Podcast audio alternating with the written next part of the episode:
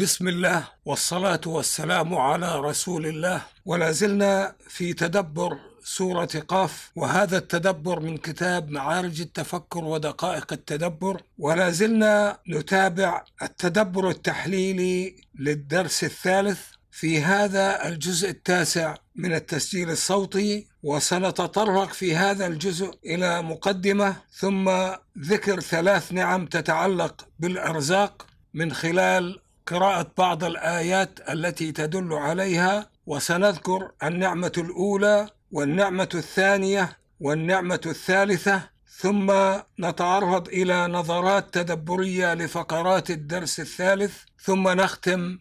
وهنا في الحاشية نجد هذا ما وضح لي في الاستعمالات القرآنية ولم أر فيها أن دلالة اسم الفاعل على الاستقبال دلالة مجازية. بل هي دلالة حقيقية من أصل الوضع مثل وما كانوا مؤمنين أي وما كانوا مستعدين لأن يؤمنوا مستقبلا فأهلكهم الله. وبعد توجيه الأنظار إلى ثلاث آيات من آيات الله الكونية في السماء وثلاث آيات أخرى من آيات الله الكونية في الأرض جاء في النص التنبيه على ظاهرة عناية الله بالناس على ظهر الأرض بذكر ثلاث نعم مفصلات تتعلق بموضوع الأرزاق التي يحتاجها الأحياء عليها وهي النعمة الأولى نعمة إنزال الماء المبارك من السماء.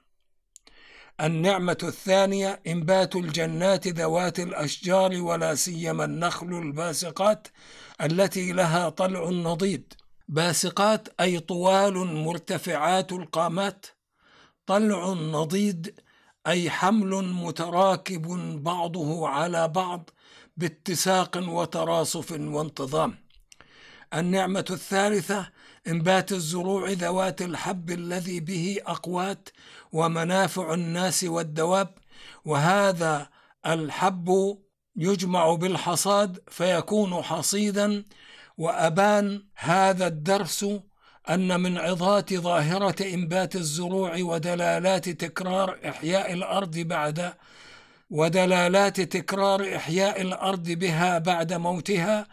قياس بعث الناس للحياة الأخرى بعد موتهم وفناء أجسادهم على إعادة حياة النباتات من بذورها بالماء وتراب الأرض إذا اختلط وأحاط بها مع شروط أخرى كالحرارة ومرور الزمن دل على هذا قول الله عز وجل وأحيينا به بلدة ميتا كذلك الخروج أي كذلك الذي يحدث للنباتات من بذورها في سنة من سنن الله المتكررة في الأرض يكون خروج الموتى إلى الحياة يوم القيامة مرة أخرى من الأرض للحساب وفصل القضاء وتنفيذ الجزاء. ويلاحظ في كل هذا الدرس أنه قد جاء فيه استعمال ضمير المتكلم العظيم لأنه يتعلق ببيان آيات ربوبية الله في كونه فكان من المناسب الإشارة إلى عظمة هذه الربوبية باستعمال ضمير المتكلم العظيم بنيناها زيناها مددناها ألقينا أنبتنا نزلنا أحيينا عنوان نظرات تدبرية تحليلية تفصيلية لفقرات هذا الدرس الثالث. قول الله عز وجل أفلم ينظروا إلى السماء فوقهم كيف بنيناها وزيناها وما لها من فروج. الآية السادسة من سورة قاف. يبدأ هذا الدرس باستفهام فيه معنى الاستنكار والتلويم للمكذبين الكافرين بالرسول أو بيوم الدين على إعراضهم عن آيات الله الكونية الدالات على قضية الإيمان الأولى التي تنقلهم إلى ما وراءها من لوازم فكرية حتى توصلهم إلى الإيمان بقانون الجزاء الرباني فالإيمان بيوم الدين والإيمان برسل الله المؤيدين والمؤيدين بمعجزات وآيات باهرات من لدنه أفلم ينظروا الهمزه استفهامية والفاء حرف عطف ولكن لا نجد في السوابق ما هو ملائم للعطف عليه والتأمل المتأني في النص يهدي بتوفيق الله إلى أنها تعطف على محذوف وإيجادها في الكلام يفصح عنه فهي على ما يقول النحاة الفاء الفصيحة. ويمكن استخراج هذا المحذوف بالتأمل أيضا والقرائن الفكرية المحيطة بموضوع النص تدل على أن لدى المتحدث عنهم أدوات النظر التفكري التي وهبها الله للناس وفضلهم بها على سائر خلقه تفضيلا عظيما. وهذه الأدوات كان من الواجب عليهم أن يستعملوها للوصول إلى معرفة خالقهم وممدهم بفيوض عطاءاته وإلى معرفة طائفة من صفاته الجليلة وإلى معرفة الغاية من خلقهم وما يجب عليهم تجاه بارئهم. وهنا لابد أن يرد السؤال الأول حول عدم انتفاع الكافرين بما وهبهم الله عز وجل من أدوات نظر تفكري وهو ألم يستعملوا ما لديهم من أدوات نظر تفكري في أعظم القضايا التي خلقوا من أجلها فلم ينظروا إلى آيات الله في كونه ومنها ما جاء ذكره في هذا الدرس. إن النظر في آيات الله الكونية هو الحلقة الأولى في سلسلة التفكير الإيماني لمن رفض التسليم ببلاغات المرسلين. إذ آيات الله عز وجل الكونية دالات على الرب الخالق وعلى طائفة من عظيم صفاته جل جلاله ومن آمن بالله عز وجل وبصفاته فلا بد أن يدرك حكمة الله الجليلة من الخلق ومن حكمته أن لا يخلق الكون باطلا والا يخلق الإنسان عبثا ولا شيء يرفع احتمال العبث إلا أن يكون قد خلق الناس في ظروف هذه الحياة الدنيا ليبلوهم بالإيمان والعمل ثم ليحاسبهم ويفصل القضاء بينهم ويجازيهم في حياة أخرى بعد حياة الابتلاء الأولى. وهذا يوصل المتفكرين إلى الإيمان بيوم الدين.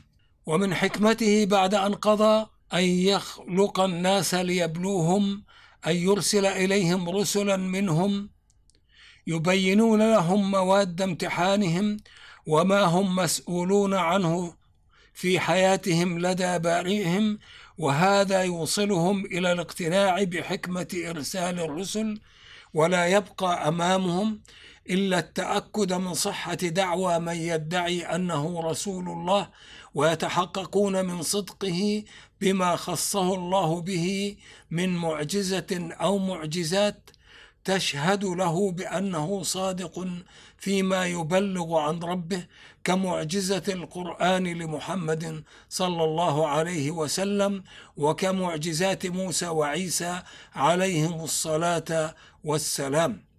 فالله عز وجل في هذا الدرس يعيد الكافرين إلى الحلقة الأولى من سلسلة التفكير الإيماني ويحملهم مسؤولية النظر التاملي في آيات الله الكونية. ففي قوله عز وجل افلم ينظروا مع الاستنكار والتلويم حث على النظر التفكري إذا لم يسبق لهم أن نظروا هذا النظر. إلى السماء فوقهم أي أفلم ينظروا إلى هذه السماء العظيمة العجيبة في الامتداد الذي لا يدركون غايته فوقهم.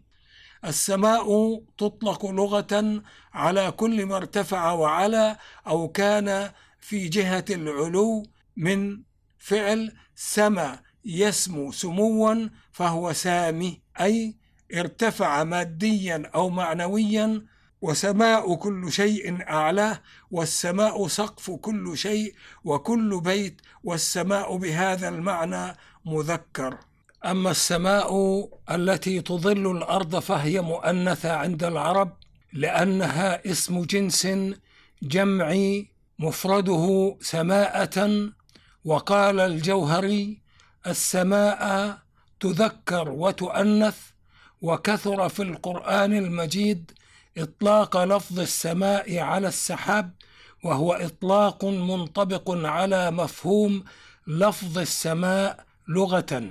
أقول والغلاف الغازي المحيط بالأرض هو بالنسبة إليها سماء لغة حتى القريب الملاصق لها وكل مجموعة من المجرات مترابطة بنظام في بنائها وحركتها وجاذبياتها هي سماء.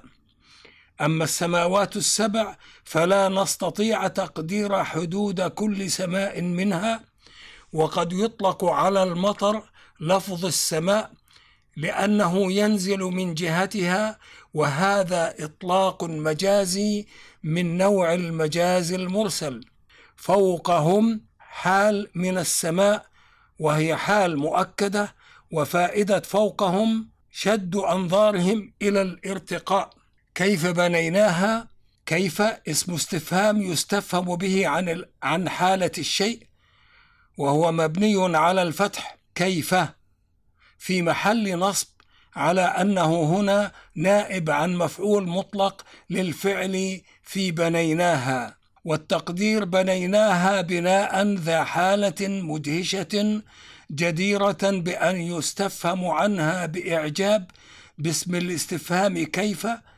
ووجب لغة تقديمها في العبارة لأنها استفهامية ومعلوم أن الاستفهام له الصدارة ويمكن إعرابها بوجه آخر. بنيناها يقال لغة بنى وابتنى وبناء كل شيء يكون بحسب الحاجة الداعية إليه. فبيوت العرب في البوادي تبنى من الجلود والأصواف والأوبار المنسوجة ونحوها وبيوت المدن والقرى تبنى من الحجارة والآجر والطين والجص والخشب والإسمنت والحديد ونحوها. والعنكبوت تبني بيتها من خيوط دقيقة جدا تفرزها من غدة في جسدها. وتقول العرب بنى الطعام لحم آكله أي أكثر لحمه فعظم من الأكل. وجسم الكائن الحي بناء الرب جل جلاله وهو مبني من الخلايا التي يتكون منها العظم واللحم والشحم والأعصاب وتوزع في الأعضاء بمقتضى حكمة الله. فبناء السماء ينبغي أن يكون بحسب نظام التماسك بين أجرامها والغلاف الجوي المحيط بالأرض مبني كما هو مشاهد من الغازات والمجرات مبنيه كما هو مشاهد بالمناظير والمجاهر لعلماء الفلك الراصدين من النجوم والكواكب وتماسكها حاصل بقانون الجاذبية التي جعلها الله فيها. وقد تكون مجموعة مجرات مترابطة بنظام فيما بينها إحدى السماوات السبع الكبرى والله أعلم. ونترك للبحث العلمي الإنساني ما يتوصل إليه في هذا المجال بشرط أن يكون ما يتوصل إليه علما يقينيا بأدلة مقطوع بها.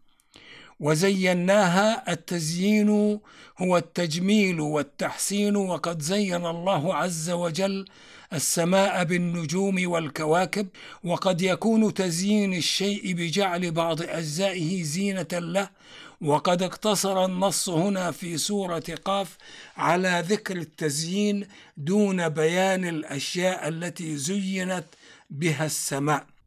ونستودعكم الله الذي لا تضيع ودائعه والسلام عليكم ورحمة الله وبركاته.